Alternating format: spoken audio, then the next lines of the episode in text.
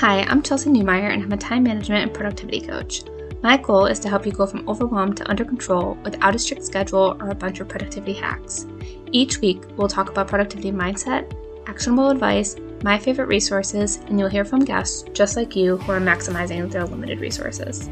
If you're anything like me, you're listening to this on the go, so check out the show notes and follow me on Instagram to learn more. Okay, let's start the episode.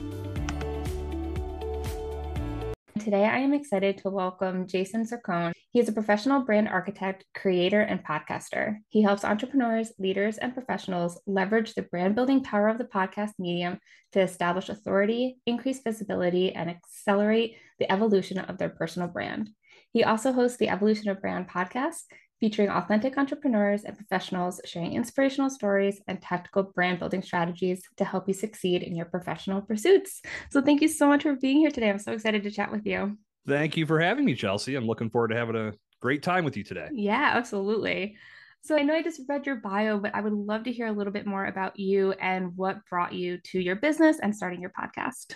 Absolutely. So, I've been podcasting since 2015 but the entrepreneurial journey really started for me back when I was 13 years old.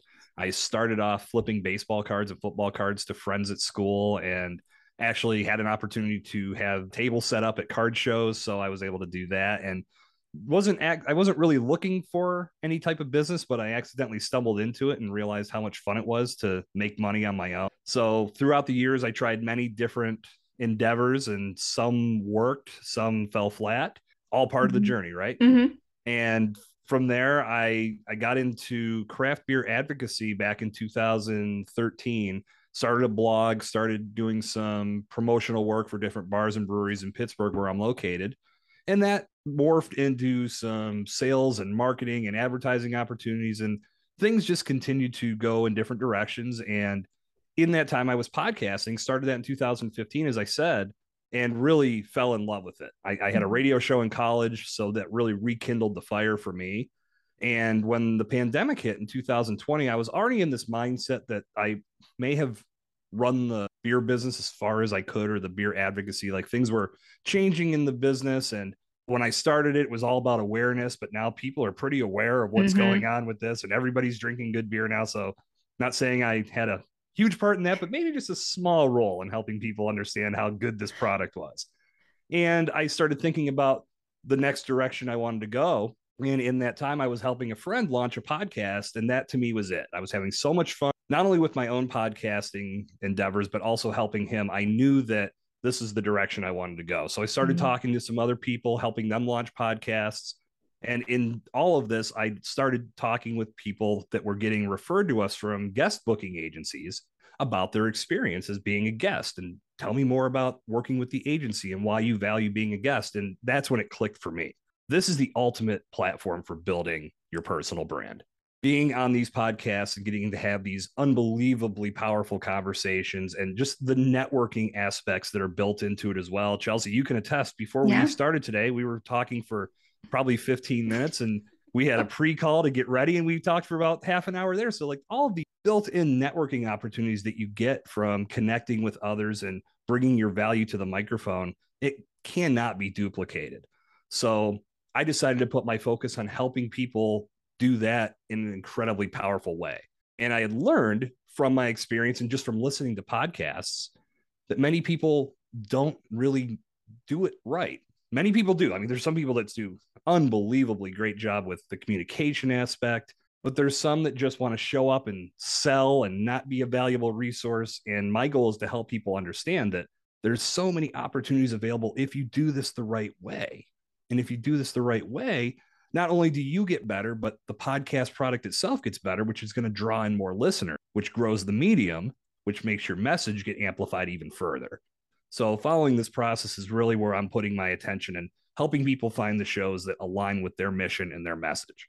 And that pretty much brings us up to where we are today. Oh, that's awesome. I think so many so many entrepreneurs can trace it back to much earlier times in their in their life and you know back all the way back to school thinking about times that they've just kind of gone for it or had a great idea so I, I love hearing where people started and how it evolved because that's another thing that was so surprising for me is I didn't want to change my mind when I started. I wanted to have it all kind of figured out. And so I love hearing people who have evolved in what they're doing, what they're selling, who they're supporting.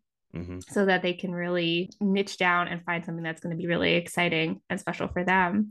Yeah, no doubt. I'd love to know what your first did you start your podcast about brand evolution? No, evolution of brand is the amalgam of all of my seven years or almost eight years at this point of podcast experience. Back in 2015, when the me and my buddy had been kicking around starting a podcast and we just couldn't land on what we wanted to talk about. And in the craft beer advocacy world that I was working in, I decided to launch this app that would help breweries, bars, pretty much any entity in the beer space promote their products, promote their events, and I wanted to give everybody this little one stop destination on their phone that they could access to see what was going on here in Pittsburgh. And in doing that, I had a lot of supporters, but I had this one guy who got on Twitter and just started trolling me. And I'm like, what the hell did I do to welcome this into my world? I'd never really experienced it. I thinking about it now, I'm like, ooh, this means you've arrived. If you're making some people mad, you've arrived. You've done something right.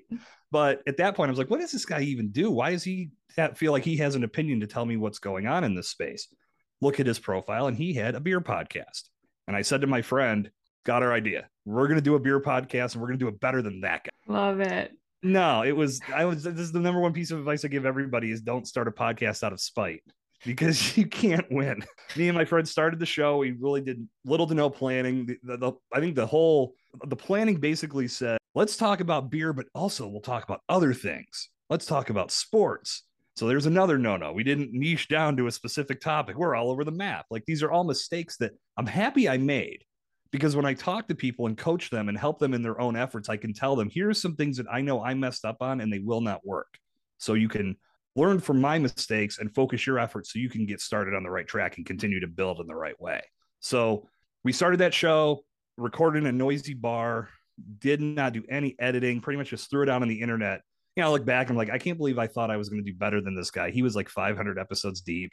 It was it was a train wreck, but at the same time, it was great experience. Mm-hmm. Rekindled my love for podcasting. We got to meet some incredible people. Got to have some phenomenal conversations. So, like, I look back on it thinking, yes, if I could change some things, I would have planned better, would have started things differently, would have started for a much better purpose. But at the end of the day, it really got me started on this path and you got to get started somewhere, right? Yeah, absolutely. That is very funny, though. I mean, it's great to. yeah, no, to... it was fun. It was, yeah, like I said, look back, it's great memories, but it's also like, dude, don't ever do that. Well, as as you mentioned, I mean, podcasting is such an amazing platform. It's super accessible. You get to network and meet amazing people and share your knowledge and share mm-hmm. your expertise and really highlight your your business and, and what you can bring to your clients Mm-hmm. And so, as someone who's maybe toying with the idea of starting a podcast or just wants to get started, do you have maybe one or two tips that would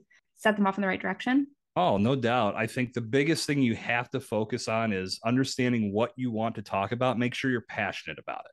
So if it's more brand related, which is more the space I work in when I'm talking with people, like it, ha- you, you have to make sure that the content is going to keep you engaged in the process because the process is a little bit tenuous. It takes time to build your audience and it takes time to get good at what you're doing. When I look back at 2015, I was not good. Yes, I had some radio experience, but that didn't necessarily translate to podcasting. Also, I hadn't been on the microphone in 13 years. So I had to learn how to get better. And personally, after the we we canceled the first podcast. I started a second one. And then, probably about 25 episodes into that, I realized that if you really want to sink your teeth in this, you've got to take some time to learn what you're doing. So, this was a personal choice. I just decided to stop that podcast and take a year and a half to study, listening to other mm-hmm. podcasts, listening to radio personalities and television personalities. How are they interviewing people? How are they communicating with the audience? I really wanted to have a strong understanding of how that worked so I could take some of those skills and things I heard and transfer them into what I was doing. So that was my choice, but I can tell you with complete honesty and knowing that I'm 100% right, you get better as you practice. It's just like anything else. You put in the reps, you put in the practice swings, you're going to improve. So, understanding that the process does take some time, if you're passionate about what you're talking about, it's going to help you enjoy the process even more. So, that's a great place to start knowing that you're going to niche down to a specific topic that you're passionate about and you can talk to, talk about when no one's listening that'll help you. Absolutely. And then have a plan of action and really truly commit to that plan.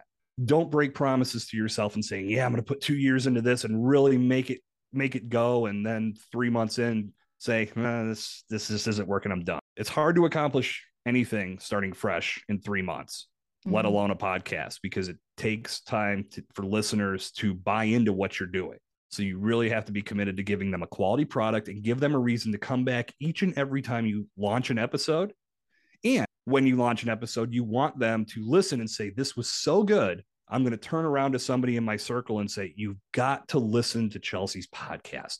It's so good. I'm learning so much. The guests are bringing so much powerful information to the mic. You're going to love it.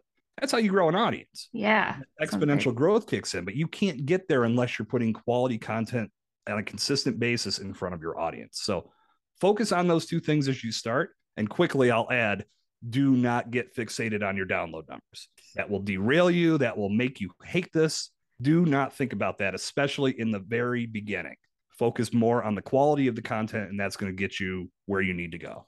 All right. That's great advice. And it's funny you say that getting hung, hung up on the download numbers because that is something that I absolutely track every week. Not yeah. for any reason other than I want to see the growth, but you you can really get hung up on audience size and downloads and reach and thinking yeah. about all those nuanced things when really the point is you're having these conversations and you're mm-hmm. you said you're bringing value to your audience and as long as you can keep being consistent with that that's really where you're gonna have the most benefit and your audience is going to have the most benefit. Oh certainly. I, and i think if i'm going to say anything about download numbers if you're going to evaluate them don't get fixated on the certain week that you release an episode.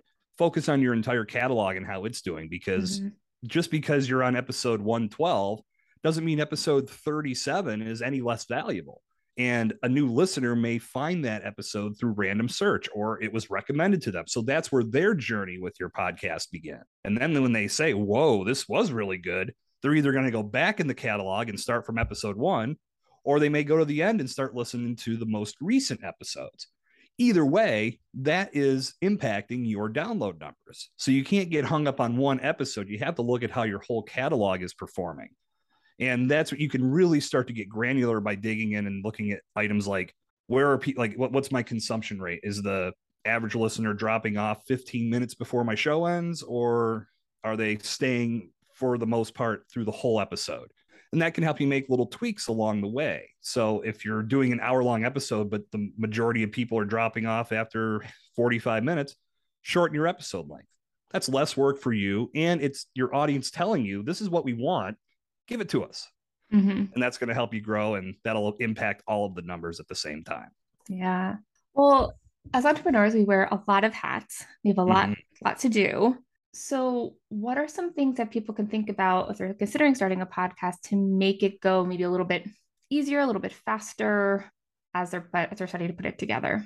Yeah, I think I know that this is a big topic that you cover here on your show, and I know it's something we're going to talk about as well. It's time management. Mm-hmm. That's really what it comes down to. And it's no different than anything else that you work into your schedule. If you don't have time to do it, it's going to become more of a chore than it is something you enjoy. So if you're doing a podcast, then let's say you have two hours a week that you can dedicate to making your podcast and, and doing the recording and then doing the editing and getting it out into the world you don't want to do a two hour podcast episode because that's right. that sucks up all your time. Now how do you edit? How do you get that ready to go out? How do you promote it? If you're out of time you're out of time. So looking at how you manage the length of your episode for one it's easier to produce shorter content mm-hmm. just by default. It takes you less time in the long run with the post production work you have to do. But you're also giving something to to the audience that they can digest in a shorter period of time on a commute to work or maybe during a walk or a, a workout at the gym. And as they work you into their life, you want to be there for them consistently. So if you're not managing your time right, you may run into an instance to where, well, I can't get my podcast ready this week, so I'm just not going to do it. And that will hurt you because the people that have worked you into their life will now find another podcast that may potentially replace you for good. And you don't, and then it's it's almost impossible maybe impossible is a too strong of a word, but it's hard to get them to work you back into the rotation because they only have X amount of hours per week to dedicate to their podcast listening. So if you've captivated them and grabbed their attention, you want to hold on to it like grim death because again, it's it's so valuable to have that attention and you've earned it with the valuable content you've been giving them. So do not give people a reason to walk away. And if you lose track of time and the consistency drops off, that's a good reason for them to walk away. The easiest way to do this, at least the way that I've done it, that I feel has worked best for me, is to batch content. Have a day or two where you're dedicated to doing a few episodes. So you can have episodes lined up for the future. That way, if other things come along in your life, other priorities at work, even in your personal life, you're not anchored down by having to get this podcast episode out. You know, it's, you know, think about it. if you have an episode out on Tuesday and you haven't done anything yet and it's Sunday night, you're probably going to start to panic a little bit, or you're just going to say, eh, I don't care. And when you start to get complacent, that's when things start to derail. It just moves more and more down the priority list. So planning your content out in advance. And I will say, I know if you're doing like a topical show with current events, it's hard to do that. But the majority of podcasts are based around evergreen content. Mm-hmm. So if mm-hmm. you're doing a show that people could find five years from now and still get value from, that's a pretty easy batching scenario to where you can get a few experts lined up, knock it all out in a day or two during your week, and then get back to other business and not be bogged down by this process. Yeah, absolutely. And I think again, we talked about pod, the accessibility of podcasting. So the, the time management piece is so important. I love batch working. It's so much easier, especially with editing, once you're already kind of in the zone to keep keep chugging along and you get into the rhythm of whatever tool you use and you hear your voice and you start catching those quick things that you need to edit out much faster. You've also become a better speaker. And you and I talked about this when we did our, our kind of chat beforehand that I was so frustrated editing the first couple episodes because I was speaking so slowly and using weird filler words that I don't use in normal conversation. And so you as you said before, you get better with that practice, but also when you're in the zone of editing, it you just pick on on that much faster and can kind of cruise through it much easier. And having those scheduled ahead of time is such a relief when yeah. at the end of the day, because you don't want to be trying to cram that in every single week. Yeah, that's where I, I, can I can thank Podmatch, which is a service that I swear mm-hmm. by. That's actually where you and I met, Chelsey. Mm-hmm. It's so good in regards to helping you communicate with podcasters, whether you're looking to book guest appearances or you're looking to have guests come on your show, and you can use the platform for both.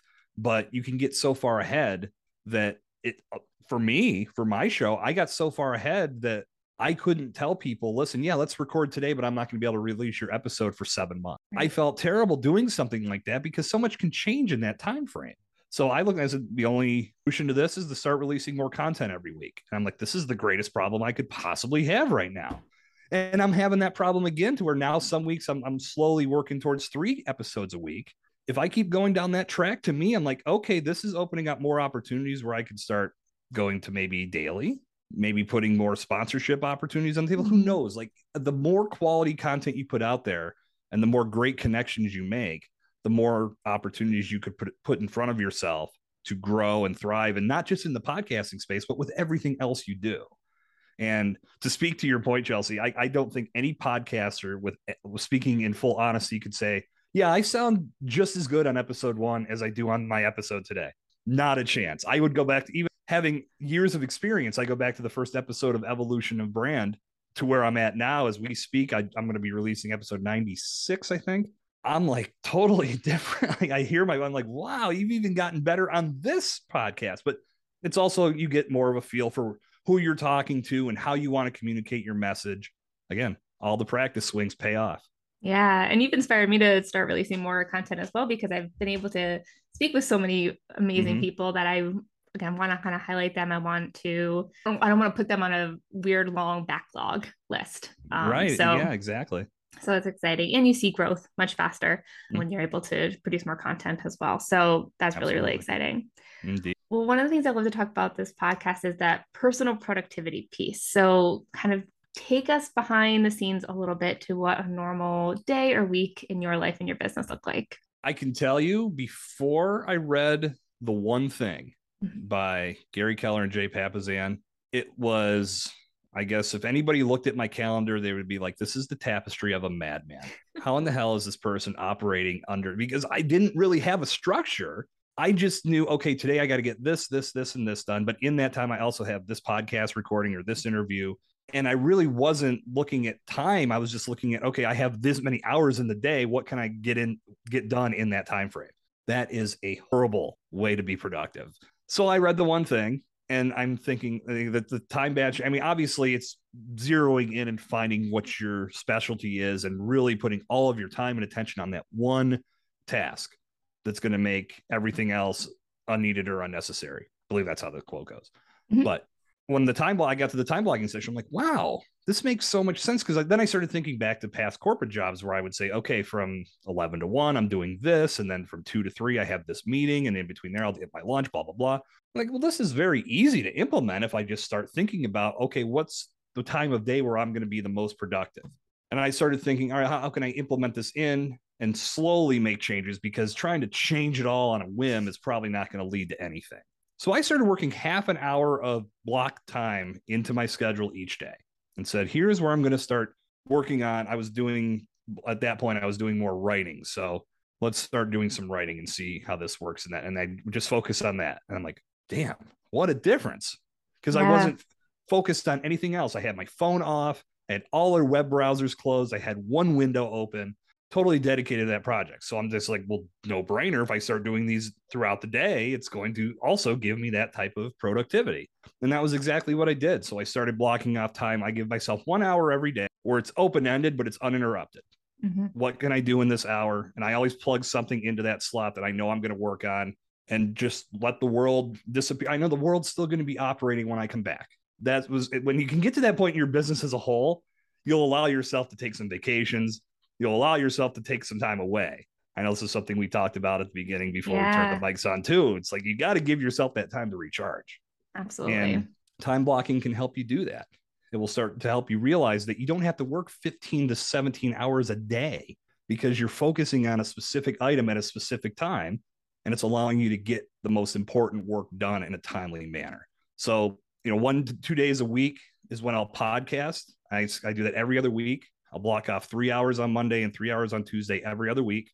Those are my open times. People schedule with me, they fill in those blocks. So I know in that block time, I'm recording podcasts. It allows me to control things. Mm-hmm. Just saying to somebody, when do you want to record? Because now I'm on their schedule and that's going to suck productivity from another part of my business or another part of my life because now I got to be where they are when they need to be or when they want to be there. So that time blocking allows you to control things a little bit more and keep your mind where it needs to be. So that's pretty much, like I said, I block a few hours each day for certain tasks, try to be done by about six o'clock. I'm more of a night owl too. So I do like to work a little later, but sure, yeah. that's, that, that's just me. I just, I enjoy that. Like it's a weird tick. I know it, but you know what relaxes me before I go to bed? Editing a podcast. It's so goofy because some people say, "Oh yeah, you're staring at a computer screen. That'll help." And it it for whatever reason it does. The only time there it did is I had a weird bout with insomnia a few years ago, and one of my clients is a therapist, and she told me that's probably why. Mm-hmm. So I got away from it, and I and it seemed to fix things. But I also realized there was a couple other things that I was like in regards to eating not drinking mm-hmm. enough water. That was throwing my sleep off too. So every now and then I feel like if I can do a podcast and then maybe read a few pages of a book, if I fall asleep, I'm happy. And that's what's been going on. So I'm like, I'm gonna keep rolling with it. But like I said, that's just me. And the good thing about time blocking is you find what works for you. Yeah. You're allowed to make it to your liking so you can be the most productive. There's no blanket way to do this. Right. Exactly. Find it, find, it for you. You know you're going to be in a good space. Yeah. Yeah. I absolutely talk about that. It, it is personal. It's not a copy paste approach, and and nor should you be looking to copy paste anybody's schedule or routines because it's it's not going to fit for Mm-mm. for you or your life. What was the hardest part about blocking out some of those distractions and resources? I mean, you say it closed the browser tabs, and I feel myself like bristle at that. So what was the hardest part about shutting out some of those distractions? We're always we're we're all addicted to something, right? So yep. whether it's email, notifications, Instagram, whatever is coming in that you are addicted to, if you've seen the social dilemma documentary on netflix where they talk about you know you just reach for your phone hoping it's got something for you that for me was the biggest thing i mean it, sometimes i'll put my phone in another room mm-hmm. just to eliminate the distraction. So for me, it was that because I'm constantly like, I want to see what's there. Maybe I got a message. Maybe there's something that's not pressing, but you have to build that mindset of whatever it is, you know, unless it's some I mean, absolute crazy emergency that were to come up in that hour time frame, which uh, that's a rarity. Mm-hmm. Then you don't need it right that second, and it's going to be there when you get back to it. So if you can take that half an hour, an hour, turn the phone off, and that and, and that was for me. The email browser is being open. If I saw a little notification pop up, I'm like, oh, I got to go check what email I got. Also, it's going to be there when I'm done. So closing all the browsers and just having one thing open it was tough to get to that point but once you get there it's just building that mindset of how you need to proceed with doing this and saying i don't want to be distracted for this hour. And will you be perfect at it from the start? Probably not. Just like quitting smoking. And i'm proud to say at this point i'm 10 years since i quit smoking but i remember at the beginning it was tough mm-hmm. because i knew I, I knew i had to get away from it but i had to start having these conversations with myself of okay what am i going to do instead that's going to keep me focused on something else and not wanting to go have that cigarette. And yeah. it, it, and and there were times you could easily like, okay, I'm going to do this task or this project, and it was fine. Or sometimes you'd break and be like, screw it, I'm going to go do it. And once I finally just got to the point where I said, this is this all of what I'm doing to stop this is more important than going to go do that cigarette or have that cigarette. That changed it for me. Yeah. So I think that's how you have to look at your projects as well and saying that this is my most important item to accomplish today, and nothing is more important than me getting this done. I'm going to take the time necessary to do that. So again, whether you're working on something for an hour a day to accomplish that that feat, that's great. As long as you're commit you're committed to doing it and you're not letting distractions pull you away that would ultimately divide your thinking and your focus, then you're going to be fine. I mean, I, I can tell a great story from a a woman that was on my podcast, Alea Harris, she had talked about the one thing as well. Mm-hmm. And she said her schedule was pretty much like mine. It was a complete mess. And she had a coach ask her if she ever went to the bathroom during the day because she just had so much on her plate. Yeah. And she said she read the one thing, it changed her thinking. And a project that she had been working on trying to get done for four and a half months, I believe was the time frame, finished it in a week. Amazing. Right? Think about yeah. the time difference there. One week versus four and a half months just by dedicating certain time each and every day to accomplishing that task. Yeah. Once you can get there mentally, that this is going to allow me to do my best work and get my best results, I think that will drive you further than anything else possibly could.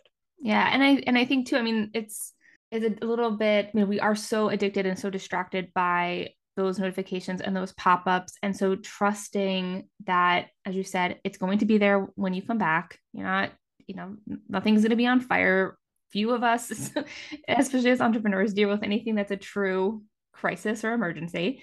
And so when we can have that have that power in ourselves have that trust in ourselves to just kind of close it out. I actually interviewed a, someone who his business was about technology and its impact on workers. And so his goal was actually try to get companies to get down to a four day work week, basically by mm-hmm. being more efficient and effective and, and using technology more appropriately.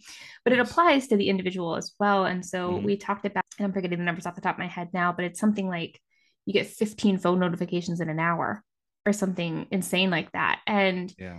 our brains are wired to be wanting that next thing to do that next thing to to be you know kind of addicted right and so yeah. Mm-hmm. so being able to shut that down, turn it off, turn your email off. It's only an hour or two, right? Not so you know if you if you can get to longer, good for you. But I'm not asking yeah. for that right away, right? We got to start right. somewhere, mm-hmm. and that so that's such a great advice for everyone to hear.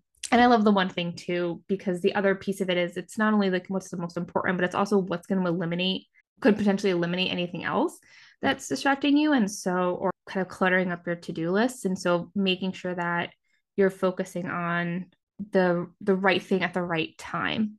And i think that's something that i talk a lot about with clients as well because everything feels like a priority yeah. when you're starting out. Everything feels important. Mm-hmm. everything feels like a priority. And so you're left very overwhelmed you're kind of scrambling. And so if you can get clear on what's going to make the most impact then it just makes it so much easier to make decisions moving forward yeah, I, I, I could not agree more. It's like we, we were talking about when we were first talking before we got started today about taking time away. Mm-hmm. yeah. we always think that there's something that we have to get done. Got to get this done today. It's got to be done, got to be done, got to be done. But then eventually, when you actually take a step back and look at it through a different lens, you realize that yes, this task may be important, but it's not priority A1. It might be priority two, priority three. And you start to tear out what you've got in front of you.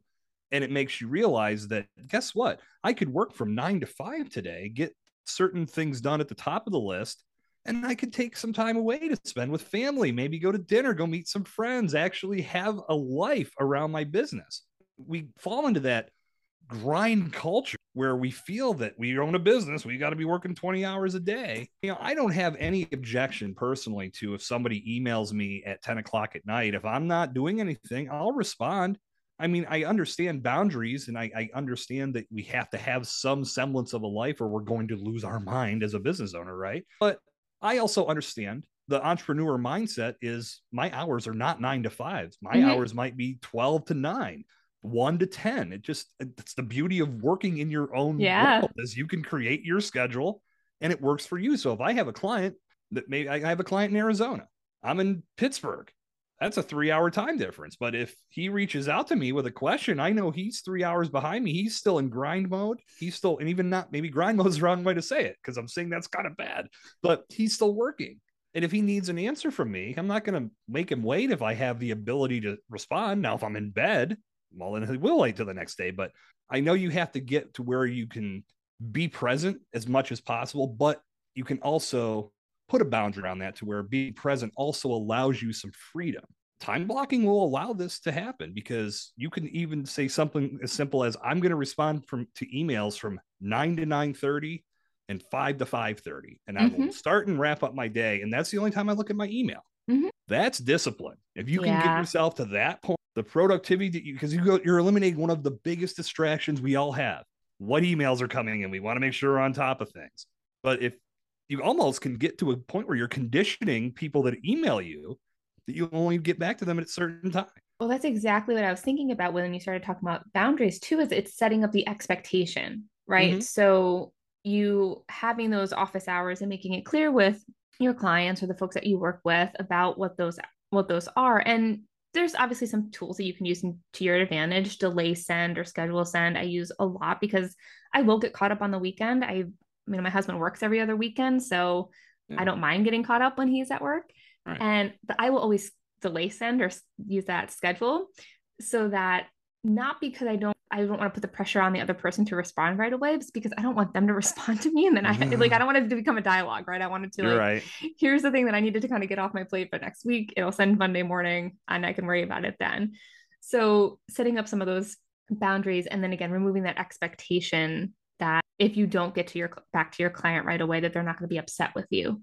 Right. So yeah. having that that appropriate balance there. But yeah. I love what you said about as an entrepreneur, we we don't want to feel like we have to be working all the time. I've I've seen some funny posts of like, I'm so happy I turned in my nine to five for and now I work 24 now I work 24 hours. and so but the I you know, I talk a lot about creating your ideal day and thinking about what time do you like waking up? When do you feel most energized and focused during your day and using those times to your best advantage. So if yeah. you are kind of wide awake and ready to roll in the morning and that's your focus time, then let's not schedule our podcast interviews for first thing in the morning because right. that's better time for you to be thinking about, you know, future work and and mapping things out. Mm-hmm. And then in the afternoon, you do all your conversations or vice versa, right? Whatever makes sense. But yeah, right. You get to make those decisions as an entrepreneur, yeah. and that's really exciting. That's my oh. favorite part. Yeah. You're not you're not being governed by someone saying you have to be here from this hour to this hour. You can make it work for you. If you want to take the morning to do your thing, go kayaking, go running, do whatever you do, and then get to your work in the afternoon, the world is yours. Yeah, love it. Love it. All right, I have a couple rapid fire questions that I've realized more and more are becoming great conversation starters as well. So, sure. are you a morning person or a night person? You've already kind of answered this, but well, it's so funny as I've gotten older. I I never was a morning person before, but now I just I've got myself in that habit of getting up earlier because I wanted. For me, the the routine of getting to the gym, doing something exercise wise, isn't going to happen if I don't do it in the morning. Mm-hmm. Just, I just know that I have that mental block and I've accepted it and embraced it get up in the morning and go do your thing, dude. Because for me, it gives me more energy, it gives me more clarity. And I feel like having developed this morning routine that allows me to come at my podcast interviews with more clarity, it just helps with everything. So, working out, try to do a little bit of reading, meditate for 15 to 20 minutes, just puts me in a good spot for the rest of my day. So I guess I mean, like I said before, I'm a night owl. I'll do some work later to calm down because that's just the geek in me, I guess. But if I had to pick between the two, I'd say at this point in my life, definitely a morning person. Yeah, I love it. That's great. And and I think that changes as people get older too. I've noticed when I ask those questions because I used to be such a late like night owl, I would stay up easy until one or two o'clock in the morning. I'd Me just too. get super focused, no distractions. Yeah. Like that was my time to shine. Yeah. And now that I've gotten a little bit older, I've actually started getting up at five, which is something that I tout on my website. Is like you don't have to. You don't have mm-hmm. to. You right. don't have to. But I also live in an incredibly hot climate. And so if I need to do any workout, if I want to get outside, it has to be like before seven o'clock or I'm going to melt. So yeah, ha- you know, it has to make sense for you but it does feel better to get it done in the morning. I've I've followed a couple people, and I, I mean one of them is Dwayne Johnson, The Rock. I mean I know that's who doesn't follow that guy, but I mean just a couple other entrepreneurs that I've connected with along the way, and they they constantly talk about getting up at four o'clock. I have I've done it before, but it was never like a planned thing. But I will say when it's happened, because there are times I'll I don't know if this happens to you, Chelsey. Every now and then I'll wake up with this idea and I'm like, well, there's just no point in laying here. I'm going to have to start doing something with this. So I get up and I get started. I've had that ha- happen around the four o'clock window before, and I'm like, damn, this is good. But I can't get there every day for whatever reason. I think like, okay, I'm going to start doing this. Tomorrow's another four o'clock day, and then at four o'clock, I'm like, nah, I'm gonna mm-hmm. go with my 6:30. no, I'm I'm a slow. I'm getting up at five, but I'm like I'm not a real person until like six. Like I'm I'm a slow coffee journal, like easy, yeah. low, low uh, yeah. mental load. well, my biggest issue, I think, that hurts me is going to bed. Mm-hmm. I know that like it's a funny thing that me and my dad joke about because he had told me back at a young age that nothing good happens after nine o'clock. So like because we talk, you know, always go out to the bars, and he did it too when he was younger. But when I was younger, I'd be going out, and he'd always say that. He's like, "What real, what good really happens? You go out, you make an ass of yourself, you come home, you do the thing the next night. You think of crime, it's always late at night. So like that lesson that wasn't, I don't even know if it was a lesson, it was just something he said. It always stuck with me. But now I'm at a point where I'm like, well, I don't go out anymore. So why aren't I in bed at nine? I just can't do it. I, whether it's catching up with something on Netflix or reading or doing work, whatever. I'm just in that mindset. Like my brain doesn't shut down till around 10, 10 30. Mm-hmm. But if I could do nine o'clock, I could realistically see getting up between four and five every day. I just haven't been able to discipline myself to do nine o'clock consistently. And sometimes some of that is I, I actually wrote a whole post on chronotypes. I, I could nerd about this all day and we don't have the time but that is some of it is genetic like some of it is wired into our dna about when we are going to wake up most naturally and when we're going to go to sleep most naturally and so we can yeah. manipulate it to some extent but it's it's not something that we have full control over and that that made me feel a little bit better about some of my bad sleep habits for a long time as well but now i'm going you know i'm, I'm still have to force myself into bed sometimes. Yeah. But I'm getting better at that. So it's it's a work in progress for sure. Right on. All right, paper and pen or all digital for your planning and organizing? Oh boy. I do I hate to split the difference again, but it's a little bit of both. And it mm-hmm. really depends on what the project is. I mean, I use a lot of I think Note Note Writer Pro on my iPad because I'll use my Apple Pencil for certain things, but sometimes it's just a nice fresh sheet of paper and a pencil or one of the last big things I did with my all of my business practices was I just want I re- wanted to rethink some things, so I mind mapped on a big poster board with a sharpie, yeah, two or three different color it. sharpie, and and and to me, I was okay. This is what I needed for this. Mind mapping on my iPad right now doesn't seem big enough. I want to really have this big piece of paper to look at. So I think I let the situation dictate, but probably more towards digital. Okay, right, love that. Yeah, I'm a very tactile person, so when it's big yeah. planning, it you have to you have to be able to touch it and move it and i understand that right all right what's your favorite way to relax it's ironic but golf because you get out there sometimes and you have to convince yourself you're having fun sometimes if you're having a crappy round because we were I was playing with my friends a couple weeks ago and I, I kept I couldn't putt. Like I was having a good round, but I'd get to the green and just fall apart. I kept saying I kept missing putts. I just kept looking at my friends and go, We're having fun. This is fun. I love this. This is a great time. This is relaxing. But I've been playing golf since I was seven years old. So I can joke about that and say that, you know, I know there's going to be some good rounds. I know there's going to be some bad rounds, but there's for whatever reason, and maybe it's just the geek in me. I know a lot of golfers feel this way as well, though. There's something relaxing and therapeutic in that challenge. Mm-hmm. There's nobody else you can blame for a crappy golf round but yourself.